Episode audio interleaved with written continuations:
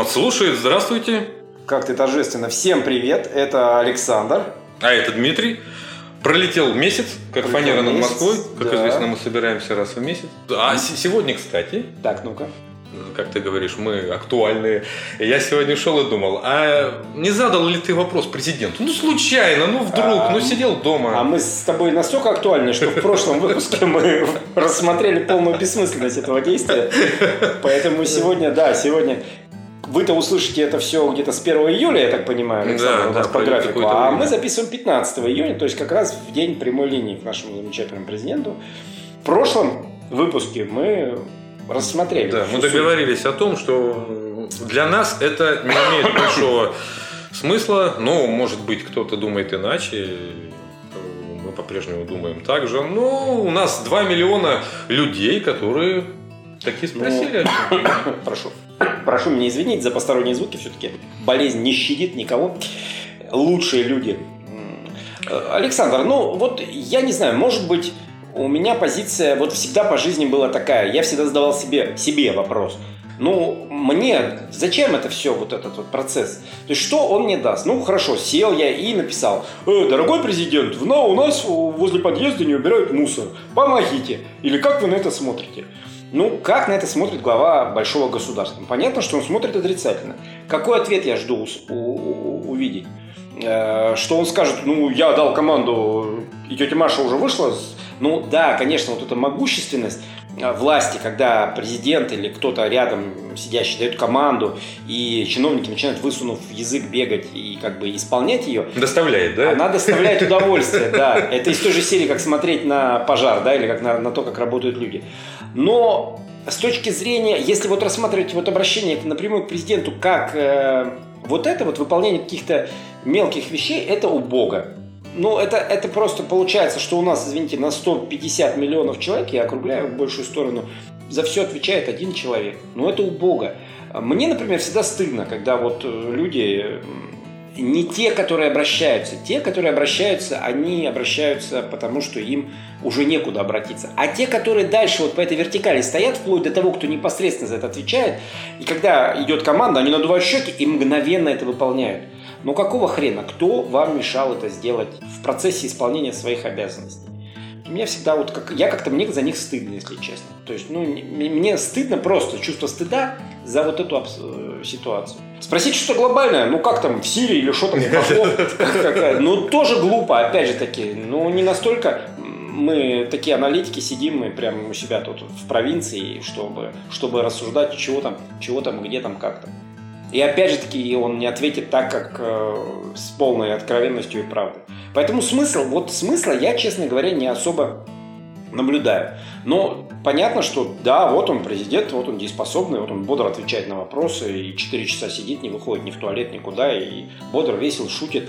Ну, круто, да, может быть. Может быть, кто-то прется от этого шоу. Это как, знаешь, помнишь какой-нибудь, ну, не знаю, помнишь, я, я не, не так говорю, а вот когда смотришь концерт любимой рок-группы, да, они таким уже достаточно бодрые старички, и вот они прыгают с гитарами. Понятно, что там огромная работа перед этим была проделана. Понятно, что у них там вполне возможно, что им там текст песни идет уже в ухо, так сказать, э, суфлером. И все это шоу, все это готовится, все это репетируется. Но все равно вызывает восторг. Ты смотришь, думаешь, блин, клево, они поют старые песни, они прыгают, они там размахивают гитарами. Все. Кончается шоу, и ты доволен. Ну, если с этой точки зрения, ну, кто-то, может, прется вот так вот. Кому-то для этого, вот как на рок-концерт сходить, посмотреть, как президент отвечает на вопросы. Уже Ну, 18 вероятно, так. Но это и способствует его популярности, безусловно, Ну, получается, да. И фанаты торчат, прыгают. и- Фанаты торчат, прыгают и ну почему нет? И с этой точки зрения, если, допустим, отвечать на вопрос, нужно ли это государству или там правительству нашему, ну, судя по всему, нужно, раз это проводит уже 18 лет, видимо, какой-то все равно, какую-то собирают информацию, анализируют ее, потом делают выводы. Потому что одно дело там парадные фанфары в телевизор, что-то, о, сколько народу. Я думаю, что там и по количеству негативных вопросов очень серьезно, и по э, возрастному срезу, и по региональному, откуда идут негативные вопросы в основном. Как бы все это есть. Недаром же они, заметь, делают всякие разные линии, чтобы в обход местного чиновничества можно было собрать информацию. То есть один из способов сбора э, объектив, относительно объективной Ну да. информации о положении. Ну, вот так, ну почему нет? Ну, работает и работает. Бог с ним. А вы, Александр, задавали вопрос нашему замечательному президенту? Нет, я, я придерживаюсь позиции схожей с твоей. И, в принципе-то, считаю, что для меня тема, она как бы исчерпана на этом. Ну, просто, коль скоро у нас эта традиция носит такой характер всенародный, как вот сейчас говорят о том, что 12 число тоже из обычного праздника превращается все более в акт, так сказать, демонстрации преданности своей стране.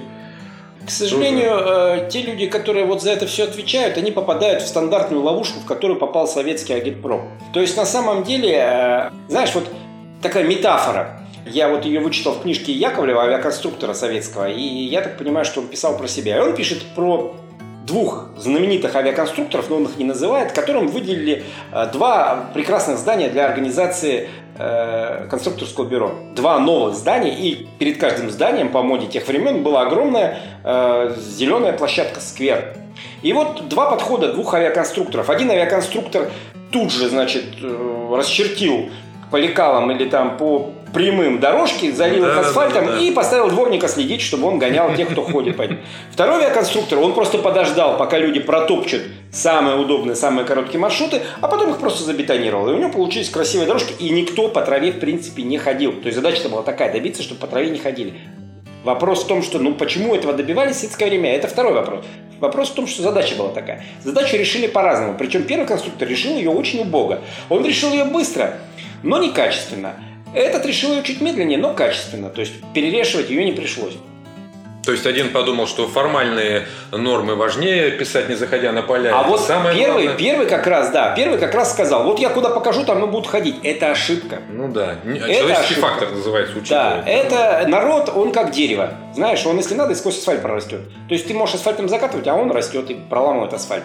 И в этом смысле вот это вот крики о том, что 12 стало таким всенародным праздником, Э, с этим надо было подождать.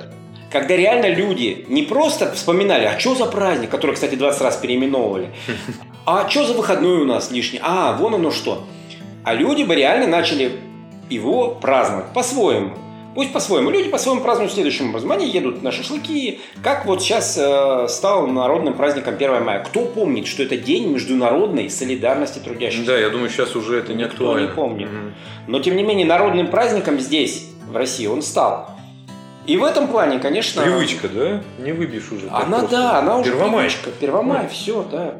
Ну, тут еще близость с Пасхой и вот эта вся, вот это вот весь набор всех этих как бы праздников, то есть где религиозные наложились и так что в этом плане, когда начинают надувать щеки и кричать, что 12 июня стал э, реально праздником, и все там патриоты вышли, ну, мне кажется, это выдача желаемого за действительное.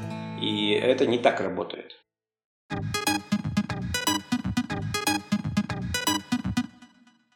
Ну, это не исключает того, что, может быть, через какое-то время так действительно будет.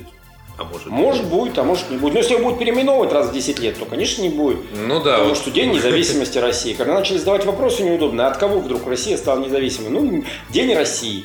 Тогда стали задавать другие неудобные вопросы. А какого хрена День России 12 числа, когда в России ничего не произошло? И почему-то вдруг этот день совпадает с днем рождения Буша-старшего дедушки, которые с Ельциным деребанили как раз Советский Союз. Э, э, и ответов-то нету. То есть реально, а почему вдруг Почему была принята декларация независимости именно в этот день? Ответов нет у официальной власти. Ну, там, конечно, надуваются щеки, притягиваются там, помните, вот за Евпатием Калавратом скакал татарин. Вот в этот день как раз Ну, конечно, все это помнят. Конечно, все это помнят, как 4 ноября, да, вот день единения. Какого хрена единения? То есть уже не знали как. Опять же таки, надо было ли убирать день 7 ноября? Да не надо было. Не ну, надо было да. его убирать. Привычка ну, Они штука. типа добились вроде бы того, что праздник как бы праздника, но на самом деле праздник ушел в подполье. И праздник превратился вместо, ну, достаточно нудного дня, если ты помнишь. То есть первая половина дня, она была такая, не очень веселая. Mm-hmm. Вот эти хождения, всегда было холодно. И хождение с транспарантами. Уже, да? По морозу оно никогда не вызывало. У меня лично восхищения нет. Я просто не дорос до того возраста, когда они бухали на этих демонстрациях, и им было весело. Все ушло в небытие. Все ушло в небытие. А теперь, теперь смотри, идет полная романтизация этого праздника. Опять же таки, он же запретный, его запретили. Ты посмотри, как они подсуетились, убрали праздник. Чем он мешал? Да ничем он не мешал. Ну да. Но посчитали, что мешал. Опять же таки, опа, флер запретности романтичный. То есть появляется масса восторженных молодых людей, которые будут вспоминать этот праздник по рассказам отцов, которые выпивали на демонстрациях, которые, о, сынок, мы помню, ё-моё, входили с флагами, с тягами. И они будут романтизировать этот праздник. И тем самым появляется очередная точка геморроя, извините, у нашей власти, которую надо будет потом искоренять. То есть мы сначала создаем проблемы одной рукой, а потом начинаем с ними бороться. С другой стороны, вот существуют такие мероприятия, как бессмертный полк, да, когда, в общем-то, люди по собственной инициативе вдруг участвуют в нем. И не надо через портком их заставлять, не надо Ну, сейчас начали. рекламные Сейчас материалы. подожди, Ну, следующая стадия уже будет. Безусловно, сейчас, поскольку он все разрастается и разрастается в количественном э, отношении, властям надо как-то его все более под, э, брать под контроль. Опять же таки, смотри, День Победы, его можно было вот отойти от официоза вот этого идиотического. Тут, тут, ладно, в Советском Союзе это был официоз, потому что победил Советский Союз. А в Российской Федерации, про которую наш замечательный э, экс-президент говорит, что ей всего 20 лет, а тут на днях сказал, что 25, но 5 лет, потому что прошло. То есть какого, какого рожна вообще мы берем праздник, которому, который принадлежит другому государству? То есть мы декларируем, у нас молодая страна, у нее нет никаких традиций. Но если традиции, то традиции царской империи. То есть у нас такая лакуна огромная, в этой лакуне был мрак, э, расстрелы, э, эшелоны зэков, миллионы убитых, в трупами закидали, и вдруг берем этот праздник и делаем его главным праздником страны. Шизофрения. Извините, дорогие друзья, вы либо трусы наденьте, либо крестик снимите. Вот тут два варианта, по большому счету. Третий вариант не канает. Берем этот праздник, опять же таки, задалбливаем всех официозов. А не надо. Он стал народным. Вы, ребята, просто устраиваете гуляния. Вот этот тот же, тот же полк. Ну, с полком там была тоже политическая акция, потому что полк возник как такое либероидное, типа, вот, наши деды-то погибли, а вы Ну да, празднуете, ну да. упыри. Перехватили. Молодцы. Молодцы, что перехватили, потому что я против, когда в День Победы... Вот есть 22 июня, День памяти. Вот в этот день, да, надо скорбеть. Скорбеть и говорить, да, дорогие друзья, воевали, вот, ну, кое-где хреновастенько, народу положили, кое-где зазря многовастенько. И тут можно скорбеть, разговаривать, сидеть у братских могил, ухаживать за ними, э, захоранивать найденных поисковиками э, людей. Можно. 9 мая надо праздновать победу. Мы дали по зубам самой сильной Аф- а, Евросоюзу, да? Да, Евросоюзу Евросоюз, один. пожалуй, что Ну, так. реально, дали по зубам. Каким, какими, так сказать, э, затратами? Да какая хрену разница? Мы победили. И надо праздновать этот факт. И можно было реально сделать День Победы. Неважно уже над чем. Просто День Победы. День духа, день вот этой высоты. Чему все сводится? Ну, полк перехватили. Ну, опять же таки, полк в бюрократизацию теперь скатывается. Координатор полка сказал, вот этих э, мы не пустим, а вот этих пустим. Взяли, присобачили святого Георгия на этот. Тут же, тут же среагировал, например, Казахстан, который тоже запретил георгиевскую ленточку, потому что Казахстан себя позиционирует как страна мусульманская, а ленточка принадлежит святому Георгию, то есть Да, христианскому тут- символу. До этого она была гвардейская, и можно было хоть мусульманину, хоть этому. Нахрена вы лезете э, вот с этим, вот с этой дебильной инициативой? Не, ну понятно зачем. Мы как конспирологи всегда считаем, что вот такие инициативы, они для того, чтобы испоганить первоначальный замысел. И я, да, он удается, испоганить удается.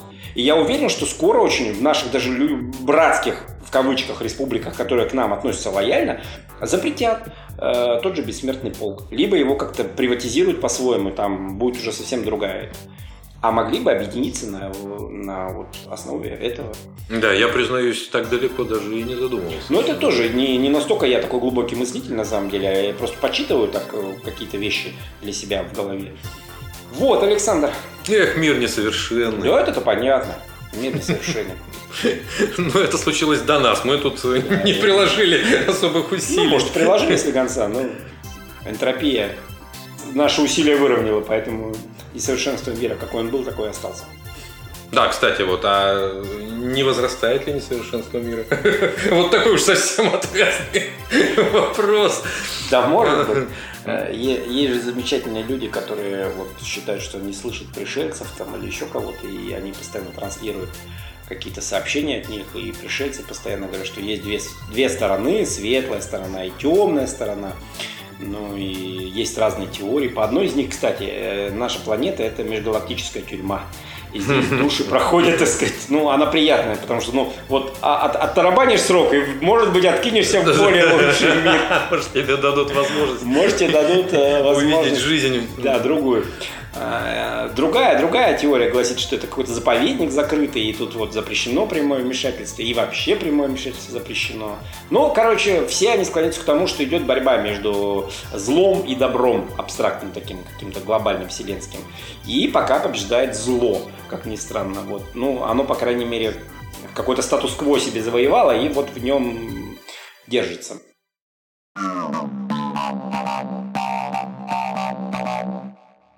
Но в медицине известны случаи, когда человек, э, скажем, испытывает религиозные видения. Ну да, эти случаи называются галлюцинацией. Да, головного мозга. Вот. Я думаю, что такие процессы ведь есть не только в лоне, э, скажем, религии, которые мы ну, таковыми знаем и считаем, а есть вот и подобные Тут интересный момент. Истории. Смотри, на самом деле, как бы психиатрия, она утыкается в такой замечательный тупик в этом плане. То есть но для спокойствия принято считать, что это все галлюцинации. Ну, начал ты слышать голоса, и вот реально у тебя mm-hmm, галлюцинация. Да, да, да. Дальше, дальше теория. Ну, как бы э, понятно, что это галлюцинация, потому что я слышу, а ты не слышишь, значит, ну, блин. Ну, Или видишь, да? Бывает, Или что... вижу, да, неважно. Это, это как бы суть галлюцинации от этого не меняется. Или ощущаю, бывает у человека там ощущения совершенно э, особенные, специфические. Но суть не в этом. Суть в том, что психиатр, который считает себя здоровым, а среди них больных на самом деле больше психически, чем среди обычных людей, ну, издержки профессии профессии. Он как бы говорит, ну, братик, я-то не слышу, а ты слышишь, давай-ка галоперидольчику я тебе вкачу, и будешь лежать овощем, приходить в себя. Но суть даже не в этом. Суть в том, что... А почему? Психиатрия же, она, ну, есть голоса. У нее на этот вопрос ответить. Почему? Она не отвечает. То есть на этот вопрос пытается психология ответить и психиатрия, но у них не получается. Да как думаешь, она тянет с ответом намеренно или просто не могут они Они могут. Ответить? А, не могут ответить по той простой причине, потому что не, никак не могут понять вообще, что такое, что такое как бы вот это наше сознание. А, потому что, с одной стороны, мы понимаем, что это ну, физический субстрат мозг, да, начали mm-hmm. изучать его, изучают его а, с, с конца 19 века всеми энергичными способами. Сейчас вот на МРТ изучают. Э, изучают, изучают, изучают, изучают. И как бы, а где сознание, не могут понять. То есть, почему, почему вот это происходит? Почему? И, и как бы, то есть, да, ну, есть прекрасные теории там о вот этом вот э, электро электро, как они, электрогормональная передача, mm-hmm. там все, все, все, то есть импульс, ля-ля-ля. Но суть в том, что, а что такое сознание? Откуда оно берется? То есть, если брать как теорию, да, ну, к примеру, да, как вариант теории, что наш мозг – это приемник, настроен на одну волну, да, на одну частоту, и где-то мы получаем, как ноосфера Вернадского, да, то есть существует вот огромное мыслящее пространство, которое излучает волны во все стороны. А мы настроены на очень узкий спектр диапазона, и мы принимаем вот этот спектр диапазон, который соответствует нашему «я». И теперь представь, у тебя галлюцинация. То есть фактически у тебя приемник разладился. Ты начал принимать соседский Wi-Fi. И как бы тебе идут голоса, но это просто не твое. И как бы, а почему нет-то? А как это доказать? Никак. А как это опровергнуть? А, никак. Вот в чем страх-то. Да, интересная штука. А потом ведь человек еще обладает определенным целеполаганием. Вот с чего он вдруг, вот э, у него воля же есть, ну или нет. Ну, он берет и делает какой-то поступок или там затевает какой-то длительный процесс. Что его заставляет? Как? Почему? Да, и тут, тут даже, даже если начать изучать просто человека как отдельную личность, вот чем психология занимается? Психология занимается изучением человека а, как личности, человека как человека, да, то есть психики вот этой вот. А социология, например, изучает то есть человека как, э, как эм, часть социума, как единичку. То есть он не человек изучает, а уже социум, уже более большую, так сказать, э, общность. И получается интересный момент. То есть если оторвать человека от социума и начать изучать, то даже тут очень много факторов и переменных, которые влияют на человека mm-hmm. и, соответственно, на его мотивацию и на его действия. То есть э, наша психология вот сейчас к, концу, к середине, нет, к началу все-таки 21 века договорилась до того, что а, даже настроение родителей в момент зачатия ребенка влияет на дальнейший, так сказать, вот э, тип личности. Ну да, прочее, да. Прочее. Да. То есть вот уже. Э, значит, э, как э, ребенок что-то унаследует от отца, что-то унаследует от матери, и природа еще что-то подкинет от себя. Да, Когда да, вдруг да. родители смотрят на ребенка и не понимают, это, это, это, ты, сейчас, это ты сейчас про наследственное, да? Ну, да. Так, а он еще унаследует от матери и отца еще же э, какой-то эмоциональный фон. И если вот в этот момент мама будет не в настроении, а ребенок э, в настроении, и мама передаст ему свою э, отрицательную эмоцию, как это повлияет на дальнейшую жизнь ребенка. Да, То есть, интересно. э, В той же психологии это без- безотчетно там есть периоды, которые ребенок проживает. Там также сразу без, безотлагательно считается, что это травма, э, которая травматизирует ребенка, и ребенок потом может всю жизнь мучиться от этого. То есть во всем виноваты мамки, папки. Как ну, ну, как бы Фрейд, он до этого докатился, но нынешняя психология как бы пытается выдернуться, потому что это получается путь в никуда, в тупик. Вот, то есть если все валить на родителей, тогда, а, позвольте, а вы кто? А вы там уже 30 лет как от родителей съехали. Ну да. И как бы... и- Получается, и как бы и ответственность себя сбрасываешь. Да, Любимый да. способ, да. Да. А я-то, я при чем я-то? Это мама. это мама. Всё, мама. Мама мне в год э, меня не Что кормила тоже не канает, грудью, конечно. и с тех пор я злой. Ну вот смотри, вот э, э, психиатра отличает от, ну, от психа, грубо говоря, да, наличие, Халат. халат и наличие здравого смысла. Халат и ключи Но, ключи, да, от, от камеры. Но э, со временем у них э, вполне вероятно возникает э, профдеформация. Э, получается так, что границы здравого смысла для психиатра размываются по мере накопления вот этого опыта общения с психами. То есть он, когда видит вот эти вот деформации личности, он потом Он уже- деформируется. Да, он деформируется сам. Но потому что Так это же мы же живем, э, получается, мы живем в обществе, и очень сильно зависит э, наша личность. Грубо говоря, существуем мы с тобой, да, ты и ты дубль. И берем эти два дубля и сажаем их совершенно в разные среды. Даже вот воспитывались вы одинаково, закончили школу с одинаковыми отметками, потом сажаем. Ты, допустим, ты становишься филологом, а ты дубль становится инженером на каком-нибудь заводе там профпласт-автомат. И через некоторое время мы вас собираем и видим, что вы две разных личности Да. на самом деле.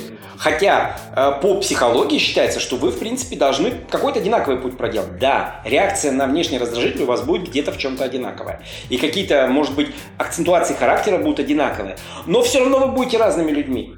Разными. Даже если вы будете стопроцентным дублем друг друга.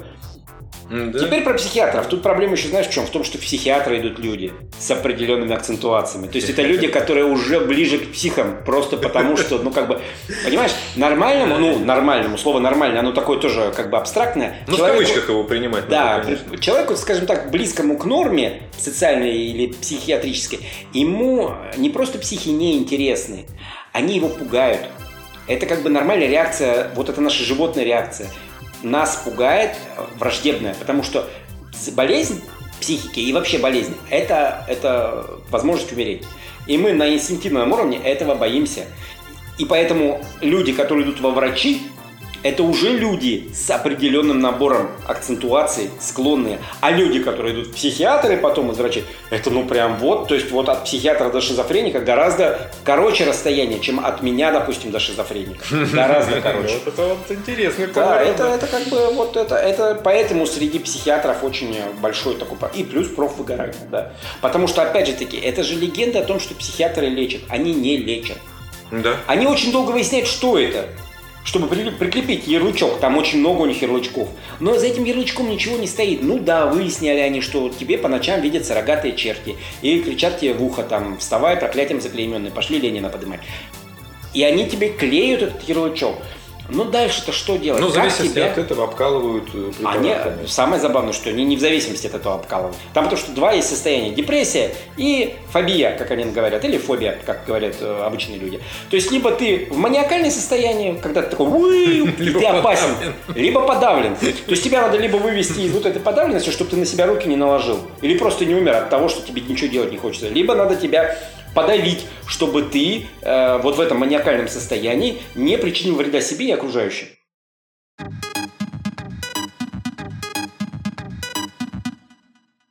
Поэтому там два, на самом деле, два больших э, типа лекарств. Вот которые одни давят, а вторые чуть-чуть стабилизируют состояние. Они даже не поднимают, они эмоционально не возвращают. Они стабилизируют. То есть эмоции становятся не настолько...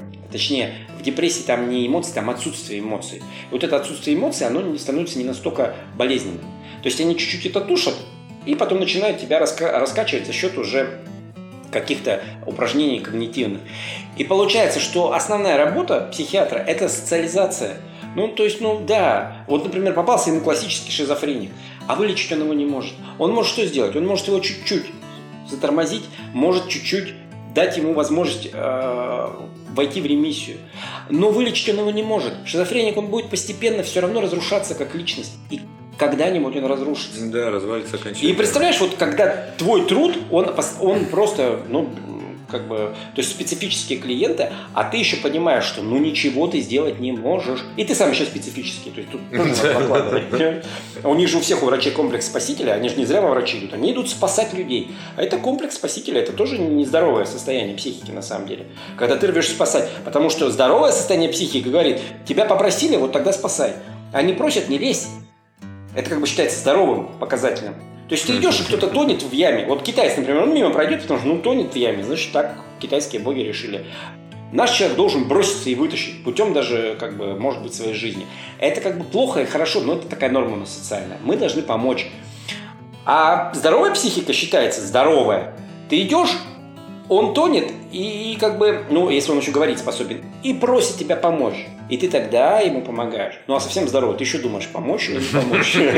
Но это уже здоровая психика по-американски. А лучше Дагой, может быть, приступить там. Там они зашли уже слишком глубоко, потому что они вообще э, разрушили все, все социальные вот эти вот важность социальных связей и остановились на том, что надо вот растить гармоничную личность. А то, что личность, она существует внутри общества, они как бы вот, ну, это умалчивают. И поэтому они вырастают, вот такая гармоничная личность, да, а потом такая хоп, а в обществе-то ее не принимают. Mm-hmm. И что делать гармоничная личность? Идет психотерапевтом за денежки. Э, возвращается. Опять же, понятие гармонии. Если ты не можешь вписаться в социум, так ты, может, и не гармоничен вовсе? Так вот, я также думаю, что, скорее всего, это ты и не гармоничен.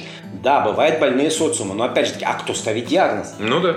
Ну, С да. чего ты решил, что социум больной? Если социум, извините, существует больше ста лет, и как бы успешно развивается, ну даже пусть не успешно развивается, с чего решили, что он больной? Как вот, не будем трогать за живое Россия Америка, например, а как сравнить Китай и Индия? Да, вот кто примерно. успешнее, да? Вот они существуют рядом, ну, как они говорят, тысячи лет. Ну, будем говорить, что сотни лет, допустим, там. Сотни лет они существуют рядом. Они разные. Но оба этих социума развиваются в какую-то сторону. И, допустим, какой-нибудь китаец говорит, это вот они не гармоничные. А индийец говорит, это вы не гармоничные. Как знаешь, у Маяковского знаменитое стихотворение, э, мне очень нравится. Э, лошадь сказала, увидев верблюда, какая нелепая лошадь ублюдок. А верблюд подумал, лошадь разве ты? Ты же просто верблюд недоразвитый. И знал лишь бог седобородый, что это животные разные породы. Ну, вот как бы вот. Точно ведь, кстати. Есть такой стих. Вот оно все про это. Поэтому тут какое общество гармоничное? Да хрен его знает. Это уже идеология. В Советском Союзе считалось, что у нас гармонично. Сейчас мы понимаем, что да, было очень много гармоничного. Вот когда мы окунулись с головой в дикий капитализм, который мы считали, что это идеальное общество, нам рассказывали с Запада. Но мы поняли, что, ну, блин, ни хрена оно не идеальное. Но, тем не менее, кто-то вон упорно идет дальше и да, разные. Нет. Удивляться надо не тому, что тебя не понимают, а тому, что тебя хоть кто-нибудь понимает. Да. Так. То есть, если, если совсем как бы в какую-нибудь... Э, вот есть такое направление экзистенциальная психология. Там как бы все сводится к тому, что, ну, блин, смирись, что ты одинок на этой земле. Ты одиноким родился, одиноким прожил и одиноким ты умрешь. Фактически это перекликается очень сильно с буддизмом. Но у буддизма там еще более пассивная позиция, там из серии, ну, что бы ты ни делал, это как бы, карма тебе такая. Э, а тут, да, тут вот так вот. То есть, ну, блин, осознай, что ты умрешь, осознай, что ты одинок, и живи дальше спокойно с осознанием этого. То есть, вот экзистенциальная психология, она этим занимается. Хотя тоже занимается, ну как, они же из философии многие у них выросли. И тоже, и как бы не всегда признают, говорят, ну, блин, и чего? А ничего, говорят экзистенциальные психологи. Ну вот ты осознал свою смертность? Осознал. Ну, живи с этим. Что? Ну, то есть, своего рода такая констатация. Констатация, ну, да. Все, Прими да. это, и все, и не парься уже. Сколько? На машине Неопознанной фигни. Да, это фигни неопознанной много, согласен.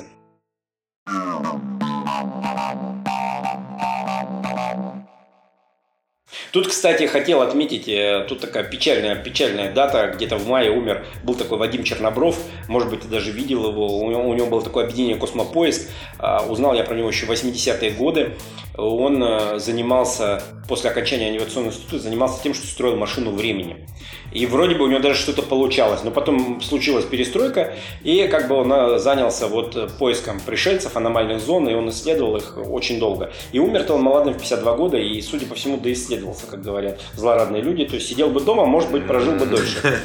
А, вот. И э, если кому-то интересно вдруг, ну, просто посмотрите, Я так подозреваю, последние труды его грешат такой псевдонаучностью, потому что он все-таки хотел под это какую-то базу подвести научную, но то, что вот они делали, исследовали аномальные зоны, как бы что там происходит, ну, это достаточно серьезный вклад, потому что официальная наука, она же на это просто закрывает глаза. Ну, есть и есть. А под концепцию не попадает, значит нет. Да, вот у нее вот это слабое Логика место. такая. Не попадает под концепцию, значит нет. Нету, да. И вот если даже у тебя сомнения, но ты все равно, как ученый, должен обращать внимание на те вещи, которые Ну, непонятны. ты видишь, Это же- опять же таки, это, это вот мы с тобой как два обывателя Да. а, рассуждаем, что должен. А у ученого там масса связей и обязательств. И он, он сейчас обратит на это внимание, а ему раз гранти какой-нибудь срежут.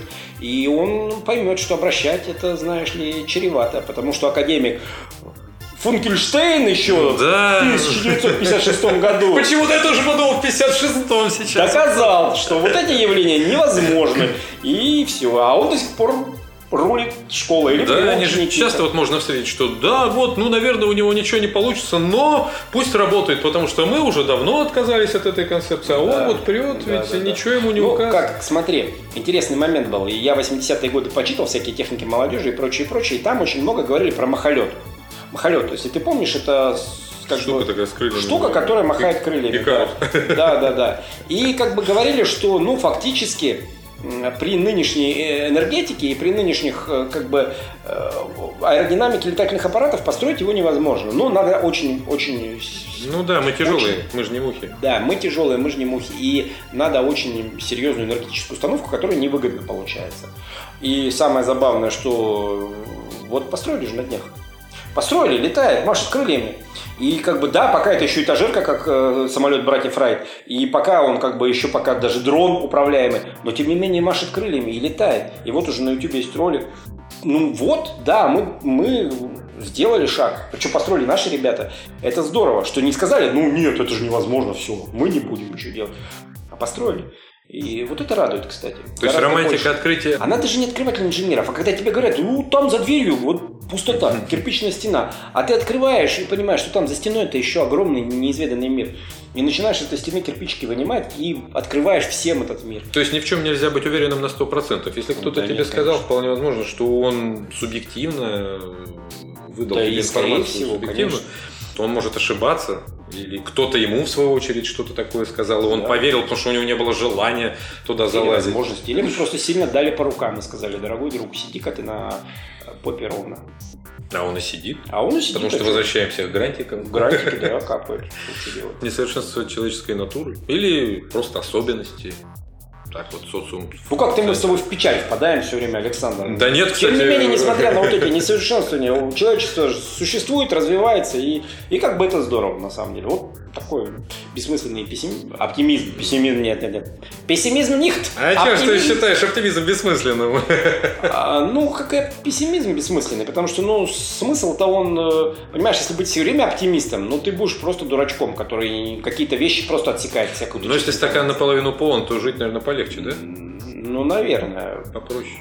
Ну, это, это, такая, это такая, то есть, э, если брать, опять же, таких наших замечательных психологов, психиатров, они говорят, что, ну, это форма такая ухода от реальности, то есть, это форма защиты. Когда ты не признаешь, что в стакане еще газа половина, и как бы, и, ну, да, ты, ты как бы себе... То есть, самое интересное, что если ты защищаешься, например, от отрицательных эмоций, то ты тем самым наносишь своей психике серьезный вред, потому что отрицательная эмоция, она очень сильная, и она а, древняя по происхождению, она полезна Это факт, да. для выживания. Ну, да. И когда ты говоришь, а я со всеми, нет, как это, а я со всеми позитивный, я думаю только о хорошем. Тебя раз облили грязью, проехал «А, спасибо тебе, дорогой, счастья, здоровья, удачи. А про себя-то у тебя что там? А у тебя там эмоциональная агрессия. И куда ты ее дел? А в себе. И пошло, и через это у тебя находит рачок чего-нибудь, и ты такой, как так, я же был такой весь благостный, а тут у меня нашли рак. Я никогда не курил, но у меня рак легких. Все. Потому что ты, извините, эту эмоцию загнал в себя. Да, но это крайности, наверное, крайности. К ним человек А- иногда приближается, пугается и, и опять ищет золотую Может. середину. Может быть. Но вот оказывается, твоя не совсем форма не помешала нам. Не помешало, да. Как, не повредит. Хотел сказать вот что. Учитесь выражать эмоции. Вот такой вот совет бессмысленный. Ну, потому что... Адекватно. Совет со смыслом. А, Да. Адекватно. И э, это будет первый шаг к э, настоящему пониманию мира и себя в этом мире. Ну вот, а о втором шаге мы поговорим в следующий раз. Ну, потому что мы пока про него сами не знаем. Да. Мы пока тоже делаем первый шаг. Всем пока. thank you